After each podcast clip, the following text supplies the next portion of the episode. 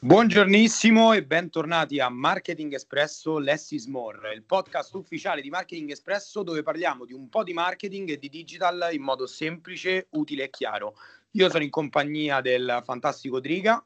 buongiorno, buongiornissimo a tutti. Scusate, stai per dire buonanotte, ma è normale. No, eh, vabbè, dai, dai. Registriamo la sera prima. Comunque oggi siamo io e lui a parlarvi di weekly news e io direi che per rompere subito un po' il ghiaccio andiamo con la prima notizia del giorno che è, che è quella che riguarda TikTok perché è andata in onda la prima live streaming su TikTok lato e-commerce insomma infatti eh, non so dai mi concedi un po' la parola Davide non ti offendere certo, parto certo. io. Eh, come sapete, il, il, 18 dicembre c'è, stato, c'è stata insomma questa live dove si è un po' sancito, diciamo, dove si è un po' espresso al mondo intero quella, l'accordo con, tra TikTok e Walmart per questa prima iniziativa di e-commerce e il live streaming sulla piattaforma. Praticamente il 18 dicembre Walmart, che per chi non la conoscesse è una delle più grandi, penso, catene al mondo di, di vestiario, è molto conosciuta soprattutto negli Stati Uniti, mi sembra che eh, a luglio 2020 contava quasi 11.500 negozi, 12.000 negozi, una cosa del genere, insomma, vabbè, tantissimi. E praticamente ha messo a disposizione una serie di collezioni, sia normale che, che diciamo un po' più esclusive. E c'erano questi 10 creator di, di TikTok che facevano vedere un po', presentavano le collezioni facendo entrare i fan all'interno della loro stanza, eh, nel loro armadio, se le provavano e gli utenti avevano la possibilità di acquistare i capi di abbigliamento direttamente tramite l'app, insomma, quindi fighissima veramente questa iniziativa. Yes, ma è molto, molto, è molto particolare, cioè è un nuovo modo di, di far compere da, da, un certo punto di vista, perché c'è proprio anche la persona che te lo prova prima e ti fa capire anche le qualità, poi da una persona che chiaramente tu segui e magari anche ti fidi, quindi chiaramente. poi la, diciamo, l'acquisto è più, più, a favore.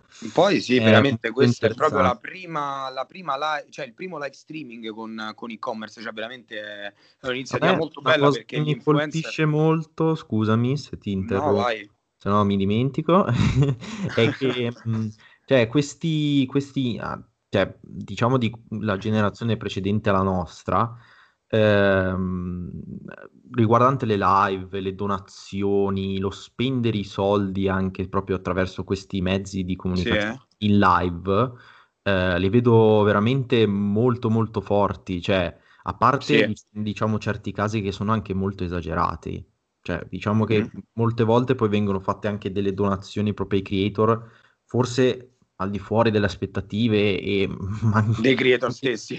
Eh, esatto, esatto, ma anche proprio al di fuori proprio di de, de una logica mentale magari che noi abbiamo e ci eh sembrano sì. de, delle cose completamente assurde. Vedevo anche ad esempio, poi non mi dilungo più, eh, uno dei youtuber eh, che facevano le live ed erano principalmente ragazzini, ragazzini di 12 anni che si beccavano donazioni da 500 euro alla volta. Mamma cioè, mia. Ehm, probabilmente anche eh, TikTok ha, ha, capito questa cosa. sì, certo ha capito che l'influencer marketing su, sulla sua piattaforma va, va, decisamente verso confini che trascendono l'umana comprensione anche da un certo punto di vista. È particolare, cioè, noi probabilmente non le concepiamo queste cose, però... Però esatto, le nuove generazioni è... sì, a quanto pare. Sì, sì. Beh, è molto, molto strano, però interessante.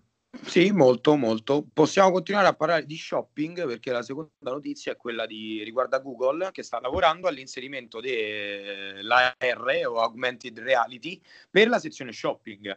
È, è una figata anche questa perché brand che utilizzano appunto le, tutte le parti shopping di, di, Google, sia come cataloghi prodotti, ma anche soprattutto nella parte advertising, potranno mostrare anteprima eh, anteprime del, dei propri prodotti, insomma, cioè quindi gli utenti potranno ad esempio provarsi grazie alla, alla realtà aumentata un, un, prodotto indosso, cioè quindi eh, anche qua è veramente, veramente molto figo. Questo comunque è una prova di quanto questo 2020 lato shopping, e-commerce, con il fatto che i negozi sono chiusi o che comunque non sono a pieno regime, è una prova di come tutte le piattaforme, nelle settimane precedenti abbiamo parlato di Instagram e di Facebook, ma è una prova di come tutte le piattaforme stanno capendo che ormai non che lo shopping si sia spostato totalmente online, ma quasi, insomma, soprattutto in periodi così particolari.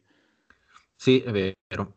Però c'è una cosa che io tipo sottolineo e noto tanto è che si sta perdendo tutto il fattore un po' umano dell'acquisto. Eh, sì, cioè, sì. eh, attraverso queste esperienze eh, capita cioè, molto spesso di, di sentirsi, cioè di, di, non avere più quella relazione magari con uh, chi ti vende un, un vestito magari della, del prestinaio qua di, di fianco a casa mia. Cioè, ehm, c'è tutta un, diciamo, questa, questa fase di transizione in cui mancano magari anche dei processi umanitari, ecco.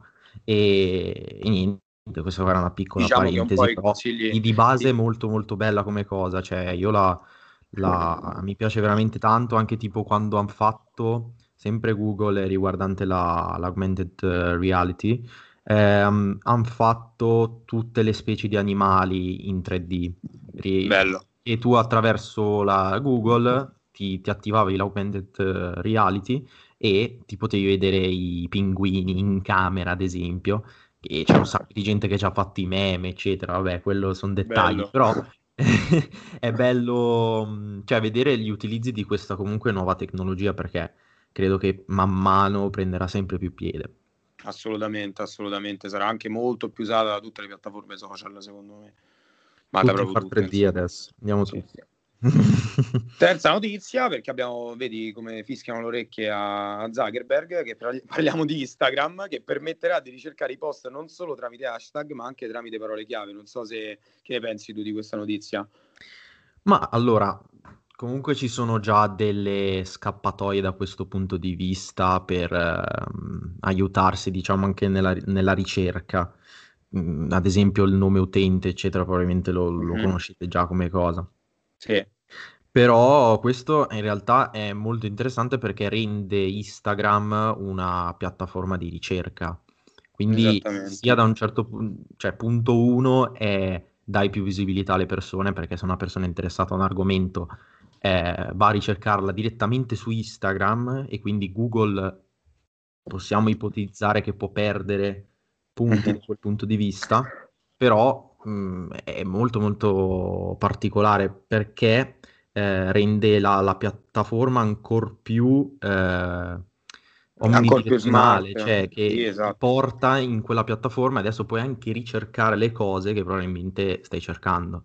Quindi... Sì, quindi insomma adesso senza hashtag uno ricerca delle parole chiave e io insomma ho approfondito anche su vari articoli, infatti la domanda principale che un po' tutti i fan di Instagram e gli utenti sono chiesti è ma come fa automaticamente eh, cioè la query che noi eh. inseriamo, come fa a restituirci dei, dei, risultati che sono pertinenti se non c'è hashtag o cose del genere e eh, un portavoce proprio de- della società eh, ha spiegato che praticamente la, l'algoritmo di Instagram, insomma l'intelligenza artificiale, come la vogliamo mettere, prenderà in considerazione tutta una serie di fattori come ad esempio le didascalie degli utenti, la, la data di pubblicazione, il tipo di contenuto e magari se ci saranno anche degli hashtag sarà ancora più facile categorizzare il contenuto per parole chiave, insomma, quindi questo sicuro risponde alla domanda sì, vabbè, ma come fanno se non, non ricerco gli hashtag? Quindi molto molto interessante anche questo. Però secondo me piccola cosa, cioè per il momento che di certo spero valuteranno, è il fatto che comunque va bene che la, l'informazione deve arrivare da tutti, la parola sta a tutti, eccetera, però come ha fatto Google ha posizionato gli argomenti più giusti, non le false esatto. Eccetera, del quale siamo bombardati a manetta sui social, quindi è molto rischiosa e molto delicata come cosa in realtà questa. Sarà poi... interessante anche vedere se i contenuti poi una volta che uno li ricerca per parole chiave verranno, verranno categorizzati diciamo come un po' accade per la SEO se influirà ad esempio il numero di follower della pagina o cose eh, simili esatto. o il, il livello di la percentuale di engagement rate del, della pagina stessa. Bah, interessante comunque sicuramente. Siamo, siamo, stati molto utopici, ma ci stava questa piccola parentesi. Eh sì. ci sta, ci sta, eh insomma, eh sì, cioè, sì, uno deve sempre considerarla. Eh, esatto. Quarta news è che Zoom lavora per entrare nel mondo dei provider mail e, e, dei calendar, quindi non dico che è proprio una frecciatina perché è veramente un vero e proprio balzo verso un mercato diciamo parallelo molto importante per Zoom perché si mette in concorrenza praticamente di Google. Zoom, Google Meet, se poi ci aggiungi anche la mail, la mail di Zoom con tutto il calendar, è un vero e proprio balzo verso un meccanismo concorrenziale mm. con con, con Google, per forza di cose. Sì, sì, ma infatti anche tipo Instagram, come abbiamo visto prima, in qualche modo fa concorrenza a Google. Adesso Zoom che fa concorrenza a Google. Cioè, secondo me sono segnali anche di un'esigenza magari esterna a quella di Google. Può essere un'ipotesi, chiaramente, anche questa, però vedendo come si muovono le aziende anche su questo punto di vista e fino ad ora di concorrenza per Google non ce n'è stata, diciamolo chiaramente, è bello vedere le aziende che iniziano a muoversi anche su questi vari campi e vedranno, cioè più che altro sarà bello vedere come verranno utilizzate le, queste cose che vanno a nei confronti diciamo a, a dar fastidio a Google quindi molto, molto bello. Poi vabbè, Zoom adesso si sta confermando anche per la, se- la sua serietà, ecco, da un certo punto di vista. E boh, io dalla cioè, piccola parentesi di, di esperienza utente su Zoom, che lo trovo bello, ma manca di, di, di, boh, di ciccia, cioè mi manca qualcosa, cioè di, di Skype è già migliore da un certo punto di vista. Ma io con Zoom e... mi trovo molto bene, sono sincero, però sì, capisco, capisco quello che dici sì, tu, insomma, su, molti su sono... cose è un po' mancante e vederla che si butta adesso a far concorrenza a Google, eh, boh, vediamo cosa tirano fuori. Non so se sarà, sarà un, un fuoco così momentaneo, ecco. Esatto, esatto. Bene, beh, siamo all'ultima news che andiamo, balziamo negli States, che praticamente ci dice che Joe Biden, su decisione di Twitter, non erediterà i followers di Donald Trump. Adesso dobbiamo fare un piccolo incipit a questa notizia per, per dirvi che quando c'è stato il passaggio di consegne tra eh, Obama e Trump, praticamente eh, gli account della, della White House eh, con tutti i loro follower sono stati praticamente passati nelle, nelle mani di, di, Obama o del, diciamo, del suo organo di comunicazione, come lo vogliamo chiamare, del suo team di comunicazione, mentre questa volta gli account del nuovo presidente della Casa Bianca dovranno ripartire da zero. Mm. Cioè, quindi fondamentalmente... fondamentalmente Io consiglio non... a Biden corso marketing espresso e lì esatto. contenuti a bombissima. Biden non esatto. ti preoccupare. Beh, comunque, comunque, c'è da dire che questa è cioè, una bella notizia perché comunque è anche vero che permette a, al nuovo presidente di costruirsi diciamo, una sua audience uh, fidelizzata, diciamo, comunque partire con dei contenuti specifici proprio per, uh, proprio per quelle che sono un po' le, la sua audience, la gente che l'ha votato, insomma, o chi dovrà iniziare ad essere un suo simpatizzante. Quindi secondo me comunque Beh, è, un, è, un bel, falle- certo. un bel falletto, eh, cioè comunque non, non, non capisco questo, questa cosa, però si denota magari la, la, posizione di Twitter sempre più imparziale, ecco, che non vuole sì. partecipare magari a queste cose di fatto politiche che possono sì. andare a danneggiare l'azienda, perché comunque entri in un campo che ha i suoi difetti e i suoi pregi, ecco che eh sì, magari come azienda tecnologica è un po' meglio defilarsi su, su certe cose. Potrebbe essere anche vero cioè, l'unica cosa che posso ipotizzare è questa. Le audience adesso che hanno seguito Trump in questi anni e quelli che seguiranno Biden sono molto diverse, quindi penso che anche come monitoraggio delle, delle conversazioni non sarà... No, Biden non sarà si muove molto bene.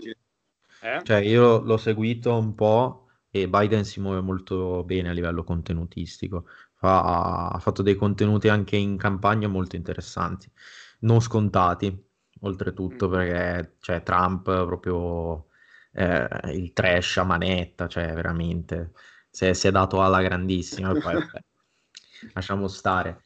Però Biden si è sempre mosso molto bene, consiglio anche di andare a vedere il profilo prima e in campagna, a vedere un po' anche i contenuti che ha fatto perché erano veramente molto carini Avevo già anche accennato, mi sembra, nel podcast. Oltretutto. Sì, assolutamente, assolutamente. Un'altra notizia che io ci terrei a, a dare, diciamo che è bonus, riguarda sempre, sempre TikTok, perché praticamente ha fatto uscire la, la, classifica con la lista delle tracce più utilizzate sulla piattaforma nel 2020. Che allora, è... no, allora, aspetta, ti correggo. Non sono le tracce più utilizzate che... Pardon. Ecco, ti correggo. È la, la lista, cioè praticamente avete presente magari il, la, il recap che abbiamo assistito due settimane fa di Spotify, sì, ha esatto. fatto una cosa molto simile non basandosi solo sulla musica, come nel caso di Spotify, ma eh, si è basata sul creator stesso. Quindi io andato, sono andato anche a controllare, ad esempio, su eh, Spotify quando ha fatto il recap, ha fatto il recap per i podcaster uh-huh. e per gli artisti e hanno fatto delle robe carine con tutti i dati, eccetera, e hanno un po' emulato quel, quella cosa lì riguardante proprio ai creator della piattaforma. Poi, sì, vabbè, poi... il creator di Spotify è, è sbagliato dirlo, però comunque lì sono andati sono... a fare questo lavoro di, di numeri, di, esatto. di, varie cose di, che, che sono state mi sono, fatte. Mi sono confuso perché non le tracce più ascoltate, però quelle che hanno raggiunto il miliardo di visualizzazioni più velocemente praticamente. Eh, sì. E c'è in testa Drake, tra l'altro. Eh. Seconda Vabbè, Cardi B, terza Billie Eilish e poi insomma tu, via via tutti gli altri. La top 10 è interessante comunque. Sì, sì, vabbè, poi quest'anno è andata a manetta, nel senso, eh sì. eh, cioè, sul lato musica veramente ha spinto un sacco di artisti Molto. anche nuovi, cioè è stato veramente forte forte quest'anno. Poi non Molto. vedremo adesso come, come, si evolverà tutta la situazione. Su Vedremo. Non mi, non mi espongo, ecco. Beh, siamo, siamo, arrivati alla fine, quindi cioè, non resta che augurare un, di nuovo un buongiorno e un buon martedì a tutti quelli che ci hanno ascoltato. Vi ringraziamo e vi auguriamo una buona giornata. Ciao! Buona giornata. Ciao!